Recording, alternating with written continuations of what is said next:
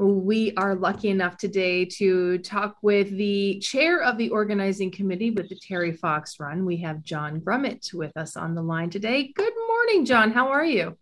Good. How are you this morning? I'm excellent. Thanks. Thanks so much for taking some time to chat with us today. The Terry Fox Run. It's amazing. I was looking actually on your social media forums and it was uh, talking about the fact that St. Catharines was just honored with 40 years, recognized for 40 years of commitment to the Terry Fox Run. Have you been around for that long amount of time? We're pretty close to it pretty close to it. So so this is the 42nd run, uh, the 42nd annual run, and St. Catharines actually was right there from day one. So this wow. will be the 42nd run in St. Catharines, and I uh, my first run that I ran in was in '93, okay. and the first one I organized or helped organize was in '98. So it's been a long time. Yeah, I bet you get so much. Uh, it, it has a change. I guess I probably shouldn't even just assume that you kind of do the same thing year after year but has it changed? Has it evolved over the last number of years? Do you do things a little different now than you did you know back so many years ago? Yes and no. I, I think probably the biggest change obviously the last couple of years was a big change because right. it was virtual but probably the biggest change is is in the social media trying to get the word out there through social media and and the collection of money back in 1998 it was all cash. And now right you can go online you can register a team people can donate online. So uh, it it's a lot easier. There's still the cash money that comes in and and uh, we we don't turn that away but but it is a lot easier to uh, administer the fundraising side of it than it was back in 1998 Oh, that's fantastic. So Terry Fox Run, as you just mentioned, back and I guess we can say full force because you guys still did uh, do parts of the run, even though everything was shut down over the last couple of years. But it is nice to be back face to face with the run this year, correct? Yeah, we are back live this year. The last two years we did it virtually, and and uh, you know there was no uh, very little cash to handle the last two years because it was all done online. But but people uh, were still fabulous in raising money. We we raised probably as much last year as we raised, uh, or we probably more last year than we did the the last year we had a live run. So uh, really? it's all about people going out and doing things. Uh, to raise money. And and uh, I think when people were cooped up at home, they they thought of creative ways of raising money and reaching out to people in that. I really love that too. Actually, you know, um, we'll we'll talk a little bit about the creativity that some people can have when it comes to raising money for the for the run. Uh, but I do want to actually talk about this because there's been a number of other organizations that I've been working with as of late that say that they really liked the virtual aspect of it as well because it did give people maybe who wouldn't normally have the time to come out and do the run. Uh, so they're still incorporating parts of that. Are you guys doing the same kind of thing? Yeah, like the the Terry Fox run is a little different in that it's called a run, but it's really a run, walk, uh, rollerblade, whatever you want to do.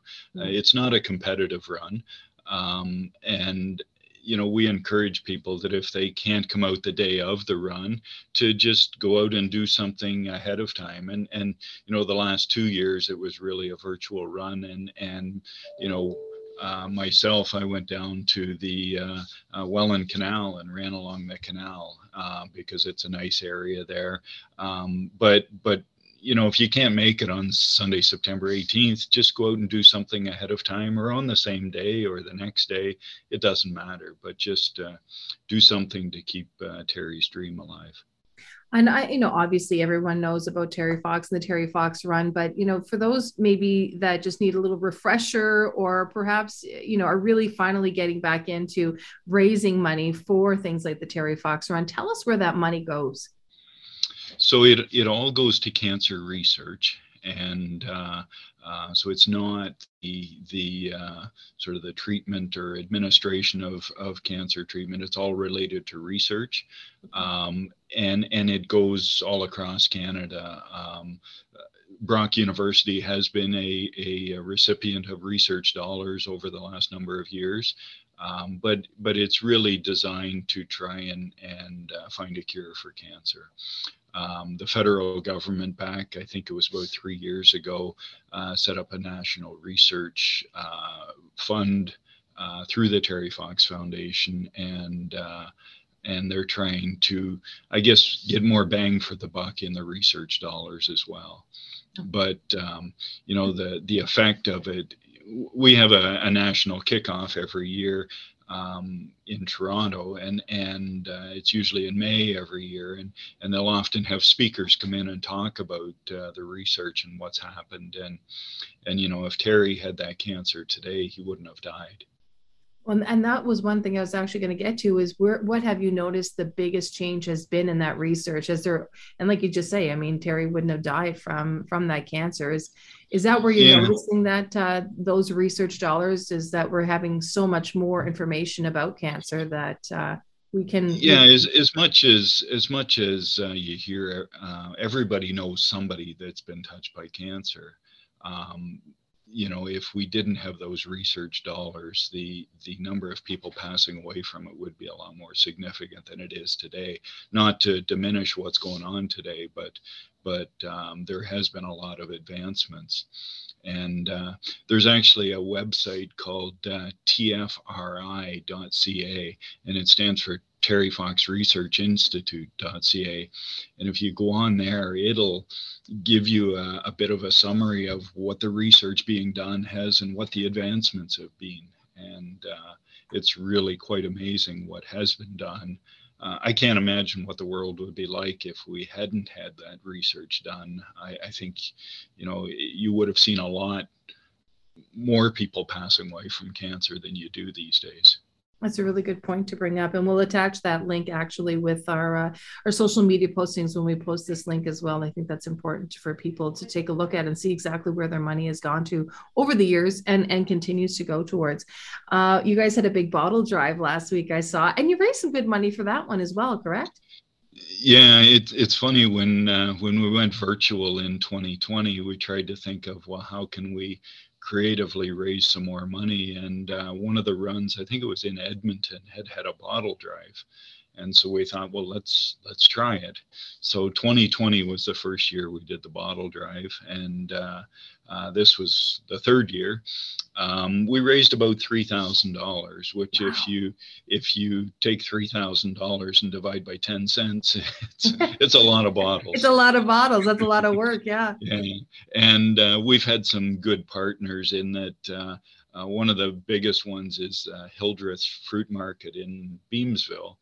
Uh, they acted as a bit of a depot so people could drop their bottles off. And, and one of the members on our committee, as well as myself, have have been sort of stopping at Hildreth and picking up bottles and, and that. And uh, it, it's amazing the amount of bottles that have been dropped off at that fruit market. I think everybody in Beamsville has cleaned out their garage now because uh, uh, they were a big supporter in, in uh, you know, getting us to the numbers we got to on the bottle drive.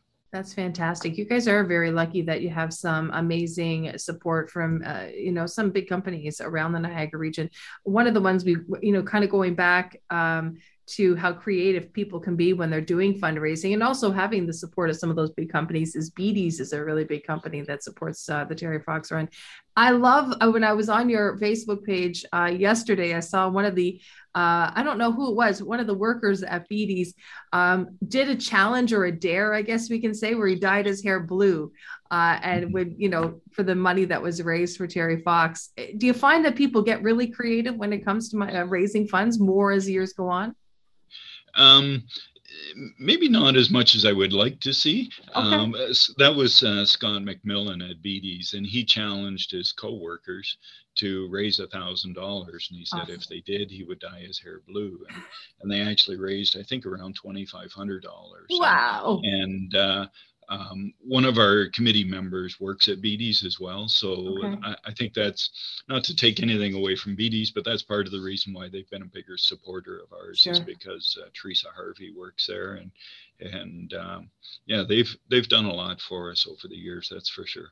That's fantastic. But so. I, like on that note, I, I think if if people can't come out to the run or or uh, are busy that day, you know, if they can if they can do things creative to to try and raise money, um, and through social media and and you know the website where you can actually pledge the money and, and donate the money think of something creative and and uh, and see what you can do. It's it's amazing. Like that's a great example where he thought, well, maybe I can raise a thousand dollars, and he ended up with twenty five hundred. Yeah, that is absolutely awesome. And I love that the Terry, for me, I always feel like this anyway, that the Terry Fox run really represents like a time for your family to get out, like, you know, young, old, like the kids can get involved with it. And I think if you put a creative spin on it, then everybody can have that even that much more fun. Creates a good memory, right, for some, uh, a family. Yeah, and and like I said before, it's not a competitive run. So, you know, we get people out uh, in wheelchairs, we get people out on skateboards and rollerblades, and and we had one guy a number of years ago on a pogo stick. Uh, awesome. I, I understand this year. I haven't got exact confirmation. There's somebody coming on a unicycle this year. So oh, wow. So and and our run route it's it's two and a half kilometers out and two and a half back so a five kilometer route. But you know some people can't do five kilometers so you can go a half a kilometer out and back or a kilometer out and back. It's not like you're you're going to be judged because you didn't uh, finish the whole route or anything like that. It's it's more around uh, uh, remembering what terry did and raising some money Absolutely. Uh, we've got John Grummett on the line with us today. He is uh, chair organizing uh, chair organizing committee or chair of the organizing committee for the uh, Terry Fox Run. We're talking about um, about the route and of course the Terry Fox Run in Port Dalhousie. It's a beautiful place to do the run, and I've I've done that run in the past. And like I say, it's just it's funny because even when you're from the Niagara region and you go around that route, you're like I didn't realize how nice this was down here. So it really is a great route and like you say it's um it's go at your own pace. If you can only do a kilometer you do a kilometer. If you can do the five kilometers then you do the five kilometers. Uh, coming up september the 18th what else is going to be involved in that day? Um, so that day we we uh, have the five kilometer route. We're going to have uh, uh some entertainment after the uh, run Nice. Uh, we've got uh, a local musician. I won't say who he is, uh, um, but he's a friend of mine. He's coming out to play some music for uh, maybe an hour after the run.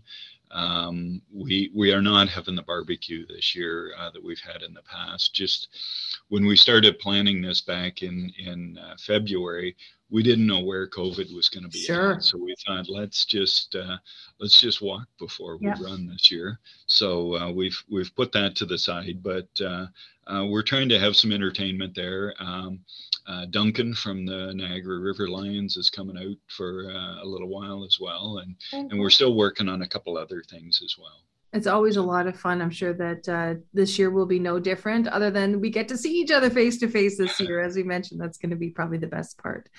Um, if people want to get involved, we were t- talking right at the top that you can pretty much get involved any way you want to um, at any time, whether you want to do door to door, you know, uh, solicit your your neighbors or your family, or you want to do it with online. Can you just kind of guide us through that? Where do people have to go?